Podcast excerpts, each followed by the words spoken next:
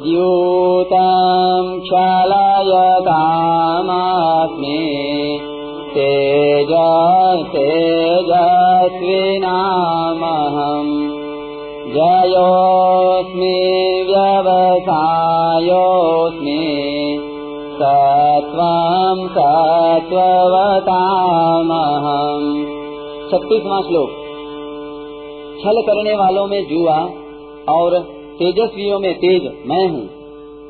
जीतने वालों की विजय, निश्चय करने वालों का निश्चय और सात्विक मनुष्यों का सात्विक भाव मैं हूँ। व्याख्या। द्यूतम छलयतामस्मि।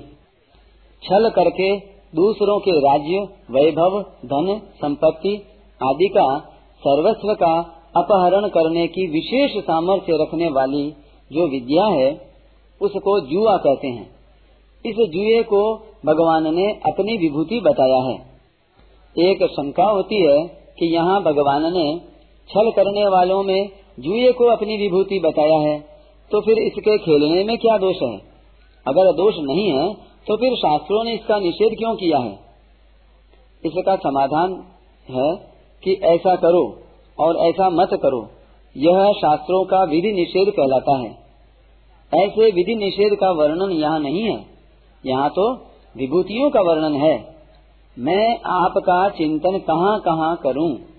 अर्जुन के इस प्रश्न के अनुसार भगवान ने विभूतियों के रूप में अपने चिंतन की बात ही बताई है।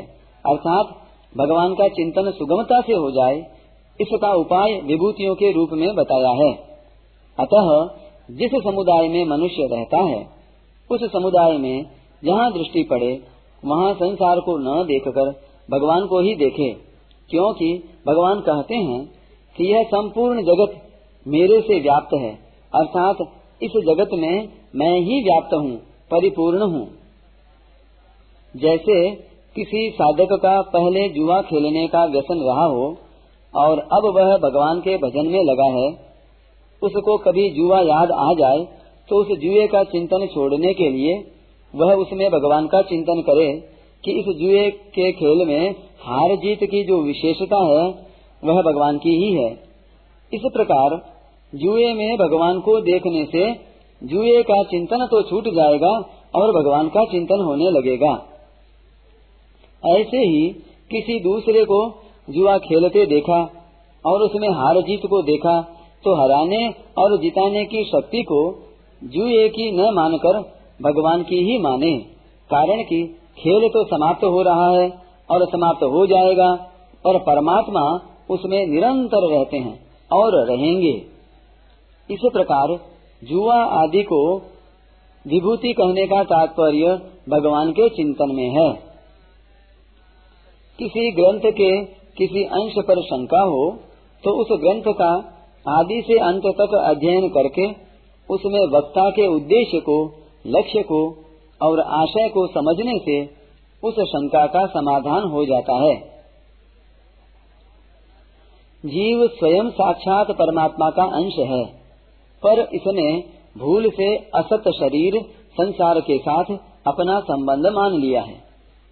अगर यह संसार में दिखने वाली महत्ता, विशेषता, शोभा आदि को परमात्मा की ही मानकर परमात्मा का चिंतन करेगा तो यह परमात्मा की तरफ़ जाएगा, अर्थात इसका उद्धार हो जाएगा।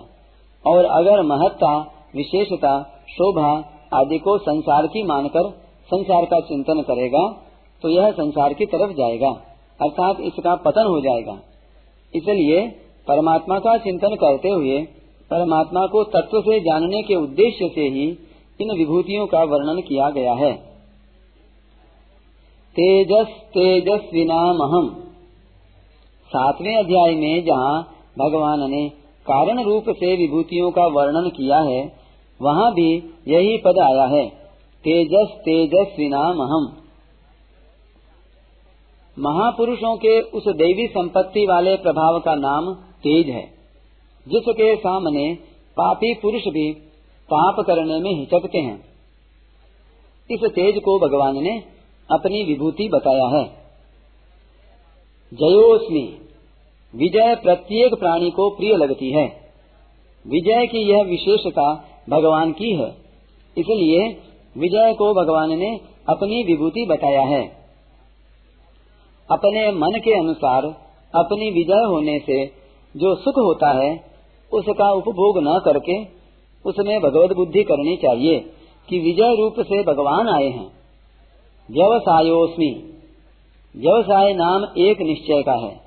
इस एक निश्चय की भगवान ने गीता में बहुत महिमा गाई है। जैसे कर्मयोगी की निश्चयात्मिका बुद्धि एक होती है। भोग और ऐश्वर्य में आसक्त पुरुषों की निश्चयात्मिका बुद्धि नहीं होती। अब तो मैं केवल भगवान का भजन ही करूँगा। इस एक निश्चय के बल पर दुराचारी से दुराचारी मनुष्य को भी भगवान साधु बताते हैं। इस प्रकार भगवान की तरफ़ चलने का जो निश्चय है, उसको भगवान ने अपनी विभूति बताया है। निश्चय को अपनी विभूति बताने का तात्पर्य है कि साधक को ऐसा निश्चय तो रखना ही चाहिए, पर इसको अपना गुण नहीं मानना चाहिए। प्रत्युत ऐसा मानना चाहिए कि यह भगवान की विभूति है और उन्हीं की कृपा से मुझे प्राप्त हुई है। सत्वम सत्व बताम हम सात्विक मनुष्यों में जो सत्व गुण है, जो सात्विक भाव और आचरण है, वह भी भगवान की विभूति है। तात्पर्य है कि रजोगुण और तमोगुण को दबाकर जो सात्विक भाव बढ़ता है, उस सात्विक भाव को साधक अपना गुण न मानकर भगवान की विभूति माने। तेज, व्यवसाय, सात्विक भाव आदि अपने में अथवा दूसरों में देखने में आए तो साधक इनको अपना अथवा किसी वस्तु व्यक्ति का गुण न माने, प्रत्युत भगवान का ही गुण माने। उन गुणों की तरफ़ दृष्टि जाने पर उनमें तत्वतः भगवान को देखकर भगवान को ही याद करना चाहिए।